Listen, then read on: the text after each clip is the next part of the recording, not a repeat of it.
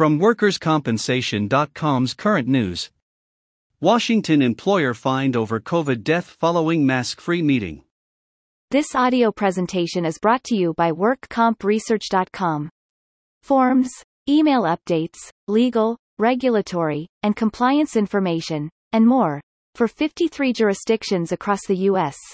WorkCompResearch.com, simplifying the work of workers' compensation professionals since 2007.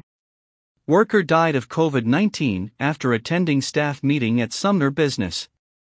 Tumwater, Washington, WorkersCompensation.com, an investigation into the COVID 19 death of a worker at a Sumner fish processing plant found company leaders knowingly putting workers at risk of exposure to the virus.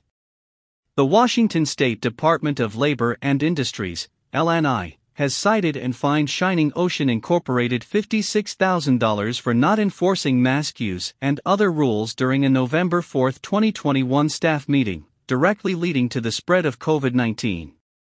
Purposely ignoring the workplace coronavirus safety requirements at the meeting resulted in 16 workers becoming infected, one of whom died.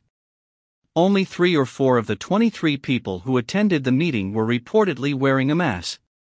The president of company wasn't one of them.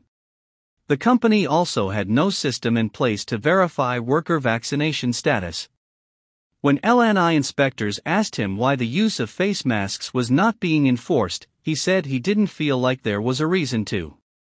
Employees said the company president told them it's their personal choice whether or not to wear a mask. This happened when COVID rates and hospitalizations were high and the requirement to wear masks was still in place, said Craig Blackwood, assistant director of LNI. Management got complacent about workplace safety, and it cost a worker his life. The violation is classified as willful serious because the employer knew the risk but chose to ignore COVID 19 mandates. Shining Ocean will be subject to increased scrutiny from LNI as part of the Severe Violator Program. The company did not appeal the citation and paid the fine in full. That money goes into the Workers' Compensation Supplemental Pension Fund, helping workers and families of those who have died on the job.